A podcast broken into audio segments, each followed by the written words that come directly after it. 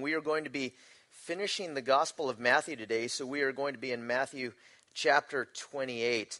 And um, I'm really excited and blessed uh, to be able to be here, um, to be able to looking at to be able to look at this scripture, which I pray this morning that God would give us fresh eyes to see this, um, this understanding of uh, the power of the resurrection.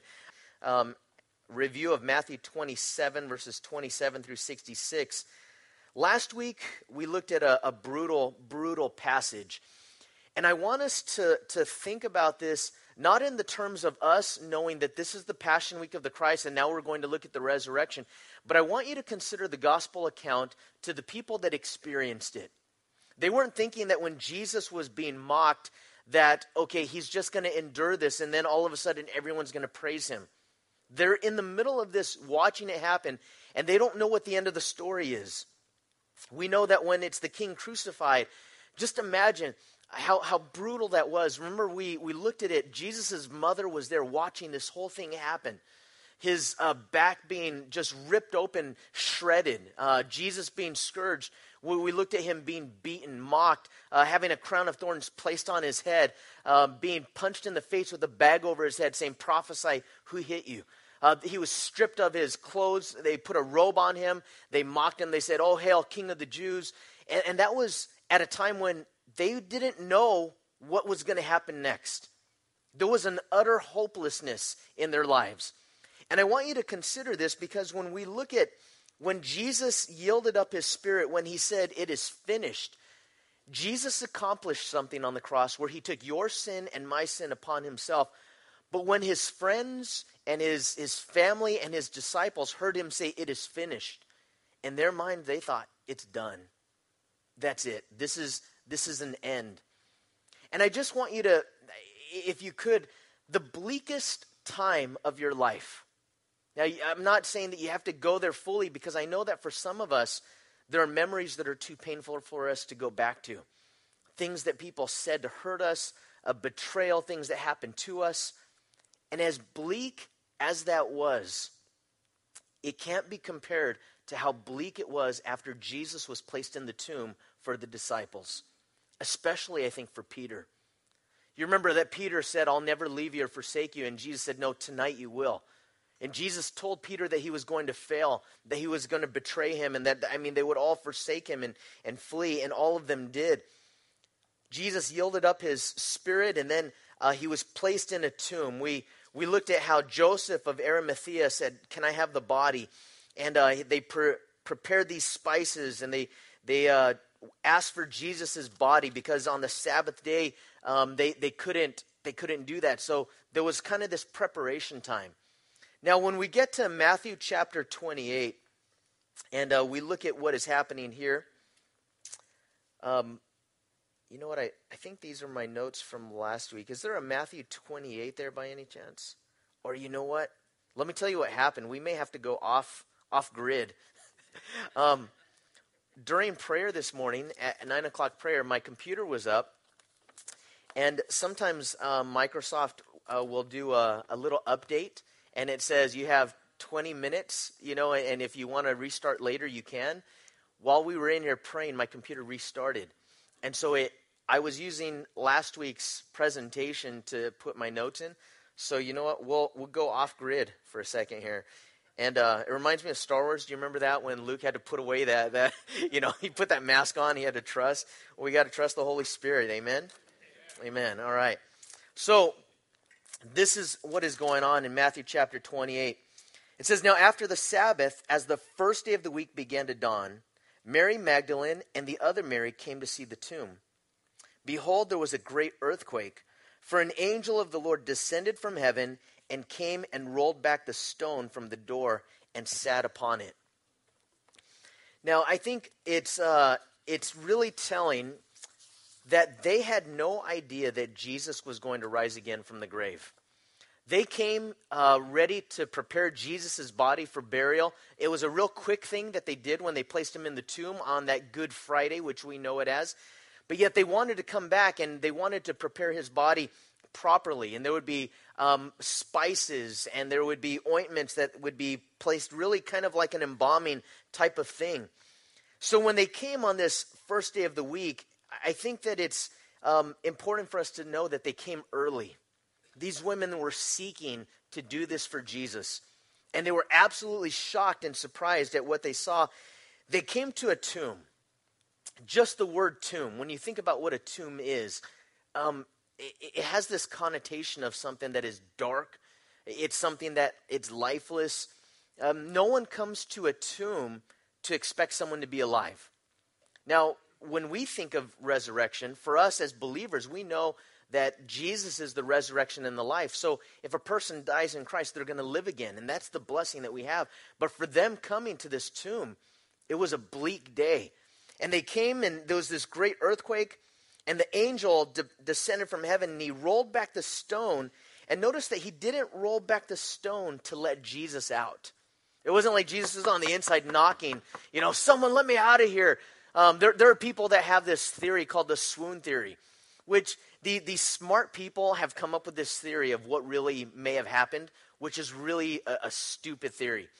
Um, here's a guy that has had no food and no water. If you're dehydrated for three days, you're, you're dead. You can't go without food and uh, food for 40 days, but you can't go without water.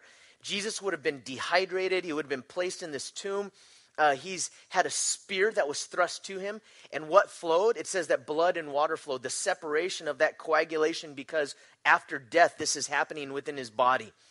Um, he's been beaten, he's been scourged, he's had so much blood loss, so much trauma, um, a crown of thorns on his head. All of these things happened to Jesus. And there are some that say that he swooned, he, he was unconscious. He came to consciousness. He moved this super heavy stone out of the way. The Roman guards were there making sure that no one would steal the body. If the body would, to, would go missing, they would be executed for the loss of, of uh, their assignment because there was this rumor, and so they guarded it the best that they could. So when the angel came and rolled back the stone, it really wasn't to let Jesus out, it was to let the women in. It was so that they could come in and see this incredible thing. It says that his countenance was like lightning, the brightest thing that they knew at that time. His clothing as white as snow. And the guards shook for fear of him and became like dead men. So the guards are freaking out. Imagine that you are the one that's assigned to guard this tomb. You know, there's this rumor that he's going to rise again from, and all of a sudden you see this angel, and the, there's this giant shaking, and the stone is rolled away, and and the guards are shaking for fear. And the next thing that happens is I love it because in verse five, I want you to hear this. But the angel answered and said to the women, "Do not be afraid, for I know that you seek Jesus who is crucified." In verse 5, the guards shook for fear and they became like dead men, freaking out. The angel says to the women, You don't be afraid because I know you're seeking Jesus. You guys be very afraid. Be very, very afraid. You see, they're freaking out and they're shaking. They become like dead men, and the angel doesn't comfort them. Whom does the angel comfort? The women. Why? Because they were seeking Jesus. Um, there's a scripture that Paul writes, and it says that the fragrance of Christ, the resurrection, that for us that are being saved, it's this fragrance to life. And for those that are enemies of God, it's this fragrance of death. The appearance of the angel to the guards, they're freaking out and they're like dead men. But to the women that are coming to seek Jesus, there's a word of comfort. And I think it's so important that this morning, realizing this God knows why you're here today. If you are here really seeking Jesus, He knows your heart. And I pray that that's why we're here. If, if it's just religious activity, um, the Pharisees and the scribes had a lot of religious activity, right? If, it, if God gives awards for being religious and, and making sure that you check in every day and you check off the list of commandments, the scribes and the Pharisees get a lot of brownie points and they're way up high on that totem pole. But Jesus comes and he rebukes them because their hearts weren't really in it. They weren't really open to Christ. But for us that are open to Christ, this morning I pray that, that you're here not because maybe someone invited you and you came out of uh, just consideration for this person that you care about, a good friend, or or maybe someone told you about about the church, or or someone invited you, and, and maybe they're not here today, but you came, and that that's great. But you know what God really knows? He knows your heart, and He knows whether or not you're really seeking Jesus. He knows whether or not am I here just because um, this is a work day for me. You know, I'm not going to call in sick, and uh, you know I have to go because I'm the pastor, and and if I weren't, then I would just go. No, He knows my heart. He knows why I'm really here. What is the purpose of me? What is the purpose of you being here? For the the women that came, they they were seeking after Jesus, and in verse six, the angel says, "He is not here, for he is risen." And he said, "Come, see the place where the Lord lay." Now, this is part of what Matthew Sunday is all about. About this outreach, um, about inviting people to church or to an event. Come and see. The angel said, Come and see. I want you to see this place where Jesus was and he's not there anymore. I want you to see the tomb. And you know what? That's a great way of reaching out to people. Sometimes it's just come and see. Come see. For, come, come to church. Oh, I'm, I'm not religious. Just come. Just come and listen. Come and check it out. Well, you know, I know that my life is kind of messed up and and man, if I came to church, you know, people would just know that I don't belong there. Just just come and see. And you know what? This invitation to come and see is um, it's something that all of us should be participating in. Come and see. When is the last time that you invited someone to come and see? When's the this incredible statistic that was uh, put out? Um, I, I, can't remember the exact number, but it was a few years ago they were inviting, um, they were interviewing people at public places, at malls, uh, different uh, public areas of, of gathering, people, and not religious gatherings, not churches, and they asked them this simple question. If a friend of yours or a family member invited you to go to church with them, would you go with them? And it was, I, I don't remember the exact number, but it was like two thirds said, yeah, I probably would. Maybe, maybe they say no. What harm is that? So come and see, but we can't leave it at come and see. Because sometimes you would invite someone and they, they won't come to church, maybe because of their background. I know that for some people, to come into a Christian church is, is really like saying, I'm open to those things. And maybe they were raised as another religion or atheist or a different background. And, and for them to come to church, it, it's really a, a big deal. So maybe they wouldn't. But I want you to notice that in verse 7, after the angel said, Come and see the place where the Lord lay, in verse 7, the angel said, And go quickly and tell. I want you to hear that. So they were to come and see, but then they were to go and tell.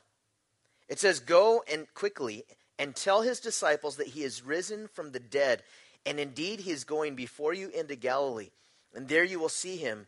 Behold, I have told you. So come and see is only part of it. The other part is go and tell. When is the last time that I went and told? When is the last time that I talked to someone specifically for the purpose of telling them about Christ? And you know what? It's not just about Christ, it's the resurrection. This morning, it's, it's the resurrection of the King. It is so important because it's the bedrock. The whole Bible, the whole gospel, our whole faith, our whole belief, Everything rests on this fact that Jesus rose from the dead. Because if Jesus did not rise from the dead, we're, we're no different. We're just studying a religion, a good teacher. So it's come and see, but then go and tell. Indeed, he's going before you into Galilee, and there you will see him. Behold, I have told you. And then in verse 8, um, and I want you to notice something about this also.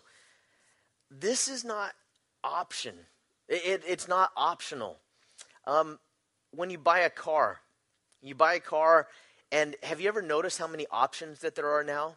That some car companies are so terrible that, oh, you wanted floor mats with that? We didn't know you wanted, that's an option. You wanted a, a side rear view mirror on that side? Oh, we did, that's an option. Oh, you want a bumper with your truck? Okay, that's, that's an option. And there's all these options, and people say, well, I want it all. Well, for us as Christians, when we follow Christ, it's not, okay, you could come to Christ and be a disciple. And if you want to be a disciple that makes disciples, you're over here. And if you want to be in the second rung of disciples that doesn't make disciples, you're over here. And you guys get track A, you're like the honor students. You guys get track B, you're like remedial students. And, and Jesus didn't do that. All of us are on the same track. Okay, there's one program for, we have different callings specifically. But when it comes to, to telling people, all of us are involved in that. And so I want you to see that when when they, they went um, he said, Go quickly and tell the disciples. Quickly. Uh, we used to tell our athletes, uh, especially in, in, football, there's a difference between fetch and sick 'em. You know, when there's a fumble on the ground and you go fetch, like, oh, there's a ball that's just sitting on the ground, someone's going to get it, and you jog over there, we yell at you and make you run extra laps because you're supposed to be sick 'em and you, you're supposed to jump on the ball and, and you fight for the ball and you go for it because that ball is yours. And we teach them that ball is yours. As soon as it's on the ground, that's a free ball, you go for it. And for us as Christians, I think that, that we miss this go quickly and tell the disciple, go quickly. It's kind of like, yeah, I'm just waiting for that ideal opportunity to tell them about Jesus. What do you mean by ideal opportunity?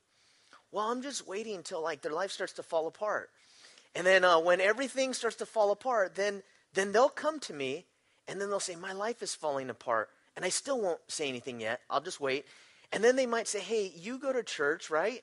And then they might say, Could you tell me a little bit more about what you believe? And then that's my opportunity. And then I'll tell them. Go quickly. And when they went and told the disciples, notice some of the disciples, they didn't believe. God isn't telling us go quickly and tell people that say, please tell me. He's saying go quickly and tell people, even people that are in despair and doubting. And maybe you know some people that are doubting right now. They're doubting God's existence. They're doubting that God is real. They're doubting that this faith that they believed when they were children is still uh, real. It was just this kind of thing that my family went through. Go tell them. And you know what? Don't be afraid because the Holy Spirit will do a work if a person is truly open. I believe that the Holy Spirit will do the work that we can't do. We can't just trust in ourselves and say, well, you know, I'm all equipped and I've done apologetics and I've studied all these things and now I'm ready. No, you know what? They didn't know. What, what did these women know at this point in time? They, know, they knew that the tomb was empty and that they were to go tell the disciples that Jesus is risen and he's going to meet with them. That's all they knew. And you know what? If that's all we know, that's enough to start somewhere. It, it says uh, the next thing that happens in, in verse 8 so they went out again quickly from the tomb with what? With fear and great joy. There's fear and great. Have you ever told someone about Jesus and you know that there's some fear that's going on? It's one of the scariest things to do because I believe with all of my heart there's spiritual warfare that happens at that point. When you start to tell someone about Jesus, uh, and I'm not, it, it, you don't even have to share the whole gospel. If you just invite them to church or you, you share something that God has shown you, I'll tell you what the fear is. The fear is mostly for us of rejection. Listening to KP, uh, uh, you know, the, the founder of Gospel for Asia, when, when someone shares a testimony and that man that is sharing the testimony has had broken ribs because he preached the gospel, you listen a little intently, like he knows what he's talking about. And when they train their pastors to go out into the field, to go plant churches, they teach them to go into a new city. And what they do when they get to that city is they dig a grave. And at the edge of the city, they dig a grave and they go into the city as though to say, if this is where I die, then that's where you bury me because I'm ready. There's a seriousness to the gospel that, in all honesty, in, in cultural Christianity in America, that we don't really have. Not a condemnation trip. This is not a guilt trip. This is a reality that when they made disciples, when, see, later on, Jesus is going to command the disciples to go and, and baptize people. And when you are baptized in another country that persecutes Christianity, people know that baptism is equated to martyrdom at times. If I'm willing to be baptized, it means I'm willing to die. And the baptism is a sig- it, it, signals that. It's a, it's a sign that, that when you go under the water, you're dying to self. And that when you come out of the water, you're risen with Christ. And there are people that understand that. And it's so important that when we go, yes, there's fear, but notice what the next thing is there's great joy. For me as a Christian, there is there is the great joy of my children walking in the truth, as John talked about. There's a great joy in discipleship. There's a great do- joy in teaching the word. But to me, it's not the greatest joy. My greatest joy is being able to lead someone to Christ. It's my greatest joy as a Christian. My greatest joy, and not just at church, I'm saying one to one when I'm talking to someone, when I've had opportunities to pray with someone, and that person that is just standing there, just listening and asking questions, and there's dialogue, and I don't know where on that clock. Remember, Don Porter talked about that clock. You know, some people, they come to Christ after the 60th conversation or the 100th. I don't know where I am on that continuum. But once in a while, I've gotten those opportunities one to one to share the gospel, and they're at that place of ready to receive. And when that happens, that is the greatest joy. All of heaven, it says, rejoices over that. All of heaven rejoices over one person that comes to Christ, one person that's saved. And so there's great joy. And they ran to bring the disciples word. And notice in verse 9 this incredible phrase, and as they went.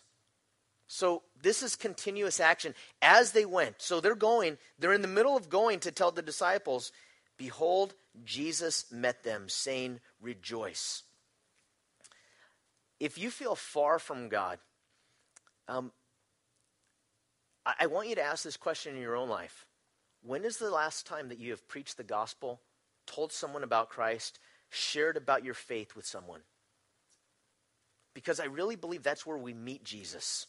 I really believe that when we share our faith with others, that's where there's fear and that's where there's joy. Do you know in this in this life that we live, there are so many artificial ways to create adrenaline rush? Uh, we we could jump out of planes. Uh, we could paintball. Why does paint? Why is paintball so fun for me? because that thing hurts so bad when it hits you. And be, if it didn't hurt, I wouldn't care. My adrenaline wouldn't be pumping. I would just walk around like the Terminator, and you know, it wouldn't really matter. But because that ball hurts when it hits you, you your your adrenaline gets pumping. You know, there's there's four guys that are hiding behind this this you know one little berm or something, and you come around and you start shooting them, and then and then you the the adrenaline is there because there's there's a little bit of danger involved. Um, there's an adrenaline that is involved in sports, right? Because when you're guarding that person one to one and everyone's watching and that assignment is all on you, it, it, there's this adrenaline rush. Well, guess what? If you want an adrenaline rush every day, and I'm not saying that you share the gospel because of this, just go share the gospel with someone, and your heart will start thumping in your chest because there's some spiritual warfare that's going on, and the person might reject you, and you're not sure how this is going to go. But what causes you to overcome your fear is that you love them, and because you love the Lord, and because you know what God has done for you if you don't know the Lord personally and you don't know what He's done for you, you will never share with someone else the risk is too great. You share when you don't, you don't, um, you can't weigh the risk compared to the reward. Yes, your adrenaline is in there. Yes, there's fear. And as they went to tell the disciples, Jesus met them. He said, Rejoice. There's incredible joy. And so they held him by the feet and they worshiped him. What is worship? It's worthship. Jesus is worth everything. And Jesus said to them, Do not be afraid. Go and tell my brethren to go to Galilee, and there they will see me.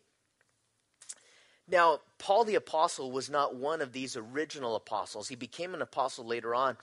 But I want you to re- listen to this. This is what Paul wrote to the Corinthian church about the resurrection. In 1 Corinthians 15, verses 3 through 8, Paul said this For I delivered to you first of all that which I also received. Now, notice these words. Paul says, what I gave to you, I received. You can't spread the measles if you don't have the measles, right? You have to give something that you have received. And if you don't have a love relationship with Christ, you can't tell people about a love relationship with Christ. He says, I, I delivered to you first what I also received that Christ died for our sins according to the scriptures, that he was buried, and that, on, that he rose again on the third day according to the scriptures and that he was seen by Cephas, which is another name for Peter, and then by the twelve. After that, he was seen by over 500 brethren at once, of whom the greater part remain to the present time, but some have fallen asleep. Or in other words, they've died. After that, and after that, he was seen by James, and then by all the apostles, and last of all, he was seen also by me as one born out of due time. The evidence of the resurrection is all over, all over history. The evidence of the resurrection. Not only was the body missing, not only um, was the body gone, if it were the Romans that stole the body or the Jews that stole the body, why would they do that? I mean, there's no purpose in it, right? Because they're trying to they're trying to make sure that this rumor about Jesus rising from the dead never gets spread. So obviously they wouldn't steal the body. They say, well, maybe the disciples stole the body. During Jesus' trial, what did they all do? They all fled. They all ran after the resurrection and after Pentecost, they start preaching this gospel with boldness. So much so that all of them either died a brutal martyrdom or were tortured for their faith. Would you do that for a lie? They didn't do it when Jesus said, Hey, I'm going to do this. I'm going to rise again. They freaked out and they, they fled. The resurrection, it changed them. They were willing to die. Not only that, the time of worship, the place of worship, it moved to Sunday. Why did it move? Why are we here? This is testimony that the resurrection is true. The whole church moved their worship day. The, the Christian Jews changed their day of worship, and you know how important that day of worship is to them. They changed it to Sundays because of the resurrection. Not only that, the people that testified, he didn't appear to one person, he appeared to many. At one time, 500 people at once. All of the evidence of the resurrection. It is so important. And why is the resurrection so important to us? It proves that Jesus is God's Son. If we leave out the resurrection, then Jesus really wasn't who he said he was. It, it proves that the Bible is true, it proves that Scripture is true. Because all of these prophecies in the Old Testament and in the New Testament, they're fulfilled in Jesus. It, it assures our future resurrection because Jesus rose from the dead. Guess what? If you die in Christ, you're also raised with Christ. The resurrection, it, it shows us that there will be a future judgment. Some people say, well, I got away with it. No, no one ever really gets away with anything. There is a future judgment. It's the basis for, for Jesus as our intercessor today. If Jesus hasn't risen from the dead, then he's not praying for us right now.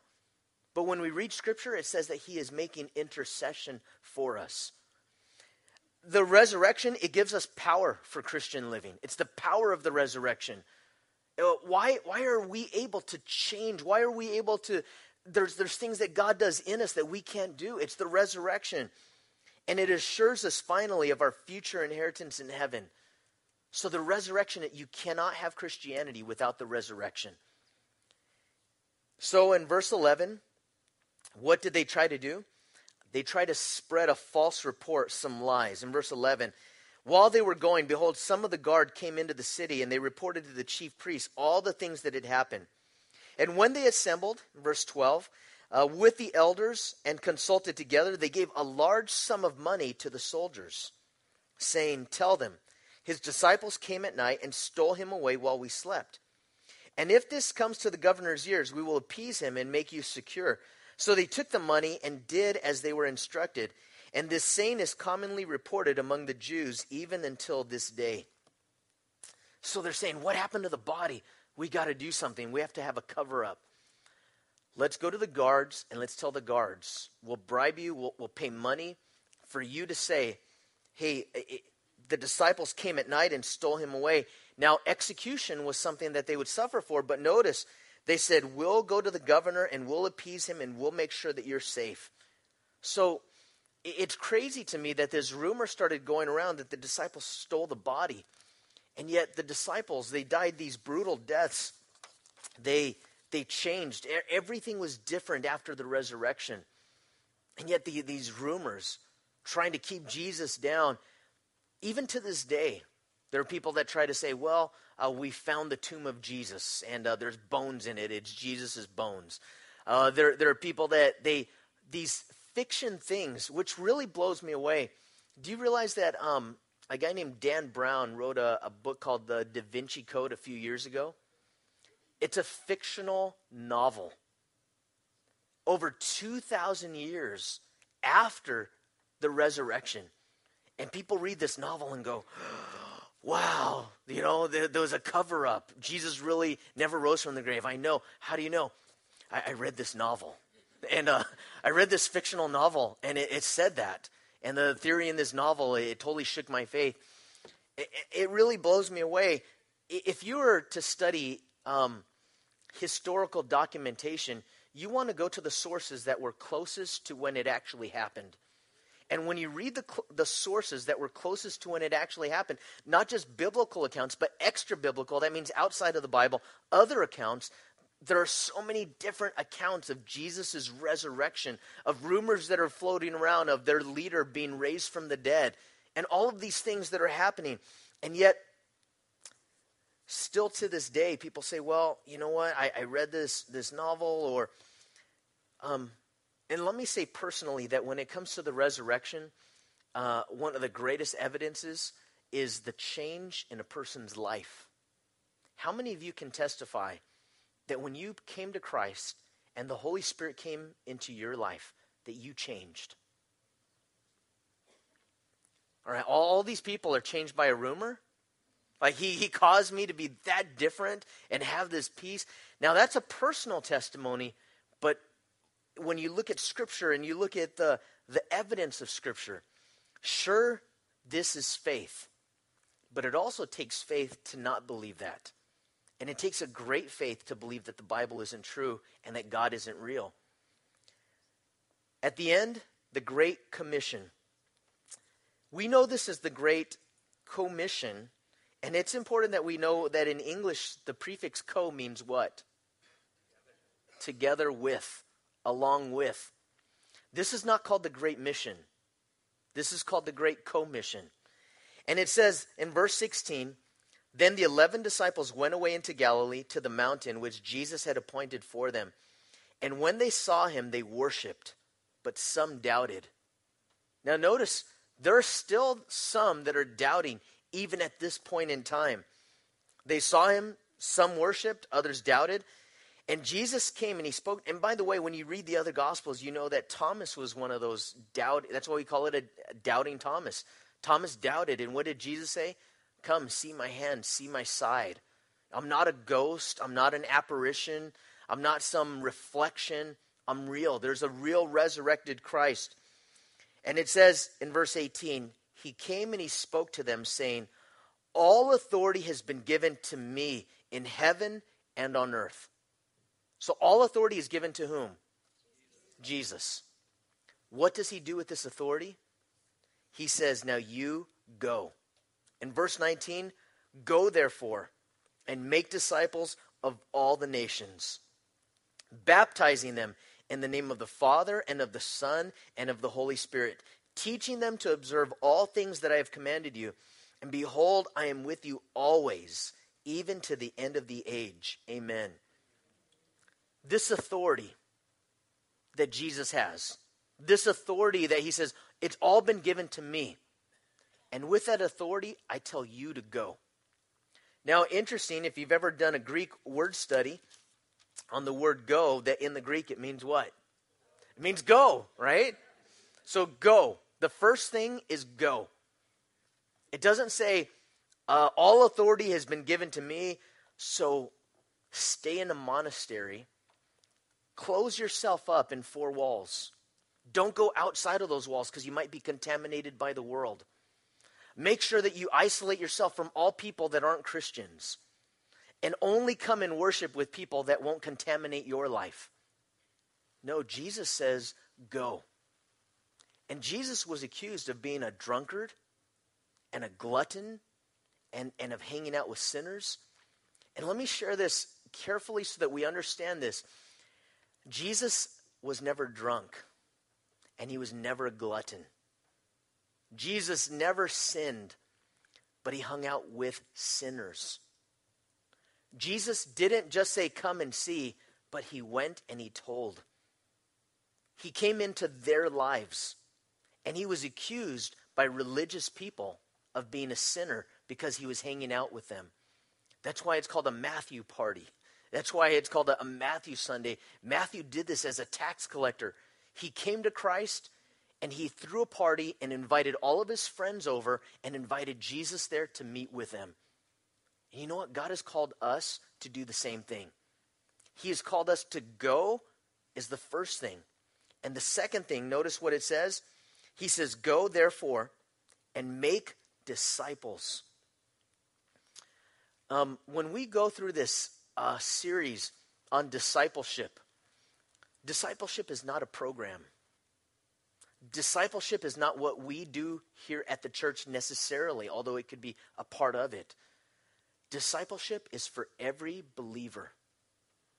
So let me ask you when I read this, when Jesus said to the original disciples, he said what? How did he how did he call them to be disciples? What did he say? Go make disciples, but to the original disciples he said what? Come and follow me. Okay, just just follow me. Which means be it would it was literally follow me. It was not Instagram follow. It was not Twitter follow.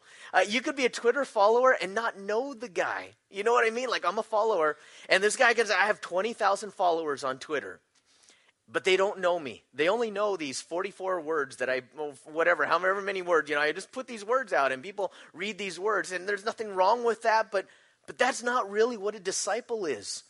A follower meant that they stopped what they were doing, and for some of them, they had to give up their occupation. Do you remember that? Oh, the demon possessed man that, remember that he wanted to follow Jesus, and what did Jesus tell him? He said, I want you to stay here, and I want you to tell people here the good things that I've done for you. All of us as believers are missionaries. He may be calling some of us outside of our own country. He may be calling of some of us outside of our own culture. But if he is, then you're a cross cultural missionary, but all of us are missionaries.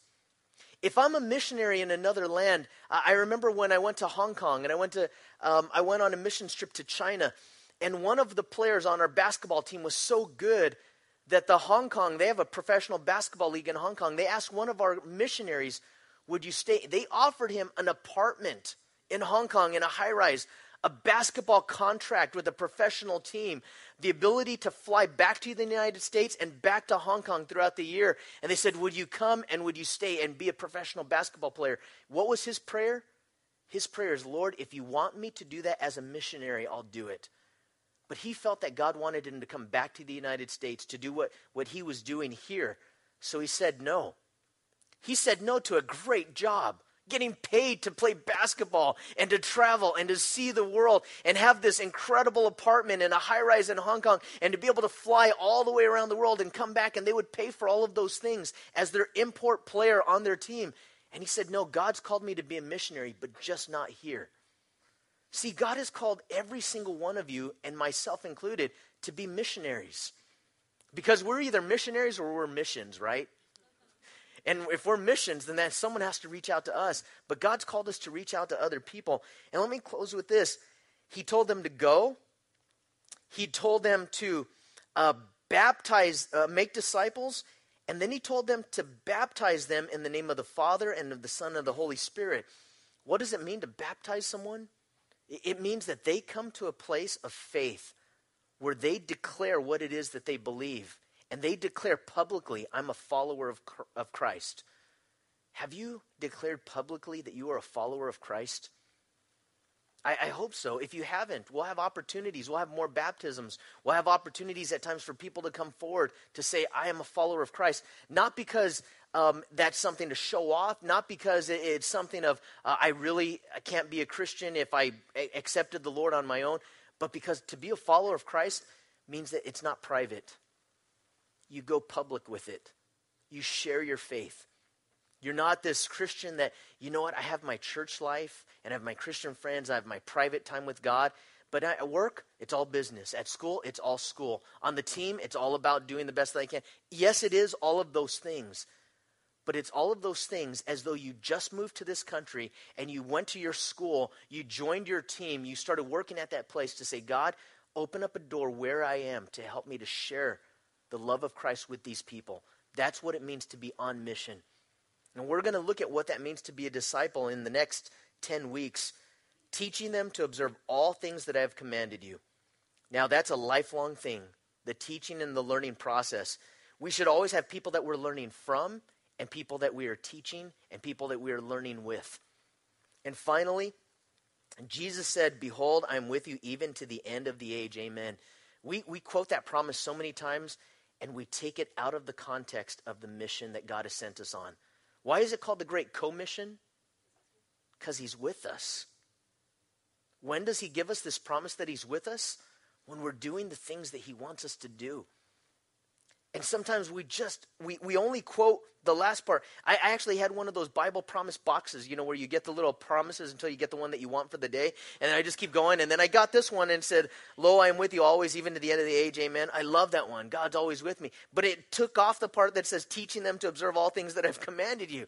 That's a part of the verse. That's a part of what God's called us to do. And while we're scared and there's great fear, there's also great joy and satisfaction in leading someone further in their relationship with Christ. God is with us. The bottom line is this when it comes to evidence of the resurrection, I'll, I'll share one more. It's this.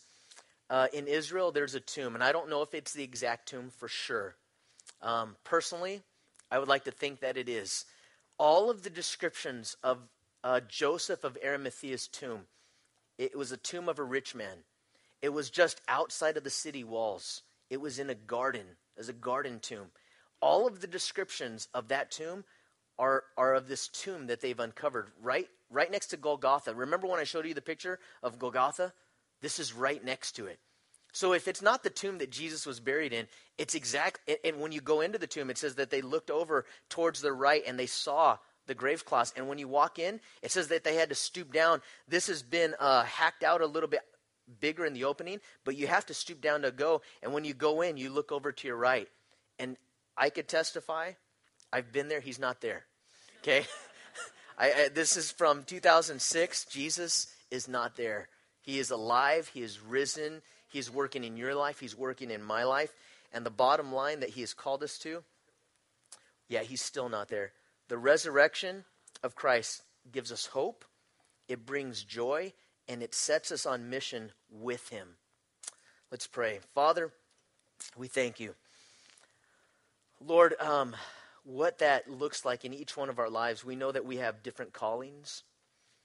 Lord, I know that you haven't called every person to leave their hometown to go to a new place. I know, Lord, that you haven't called each one of us to be a, a pastor or a, an elder. Lord, I know that you haven't given us the same specific calling. But Lord, when it comes to the calling to be disciples, Lord, remind us that that is for all of us. And by definition, Lord, that you showed us a disciple is a fisher of men. A disciple is one that makes disciples.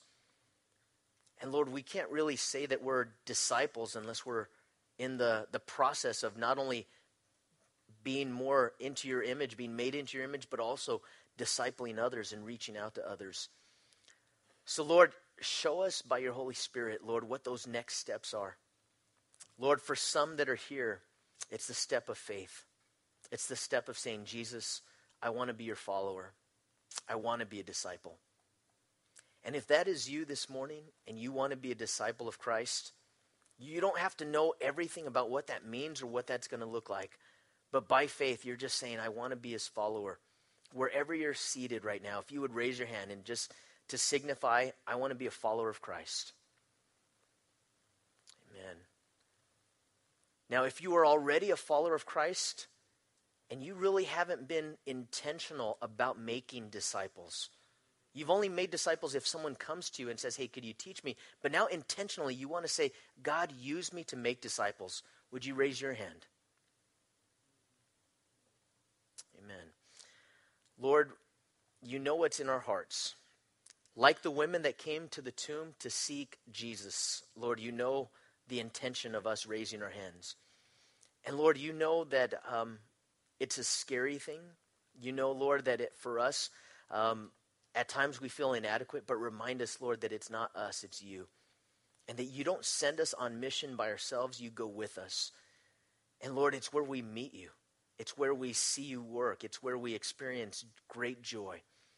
Lord, we thank you. Lord, help us as a church body, but then, Lord, as individuals to make disciples and help us to be disciples.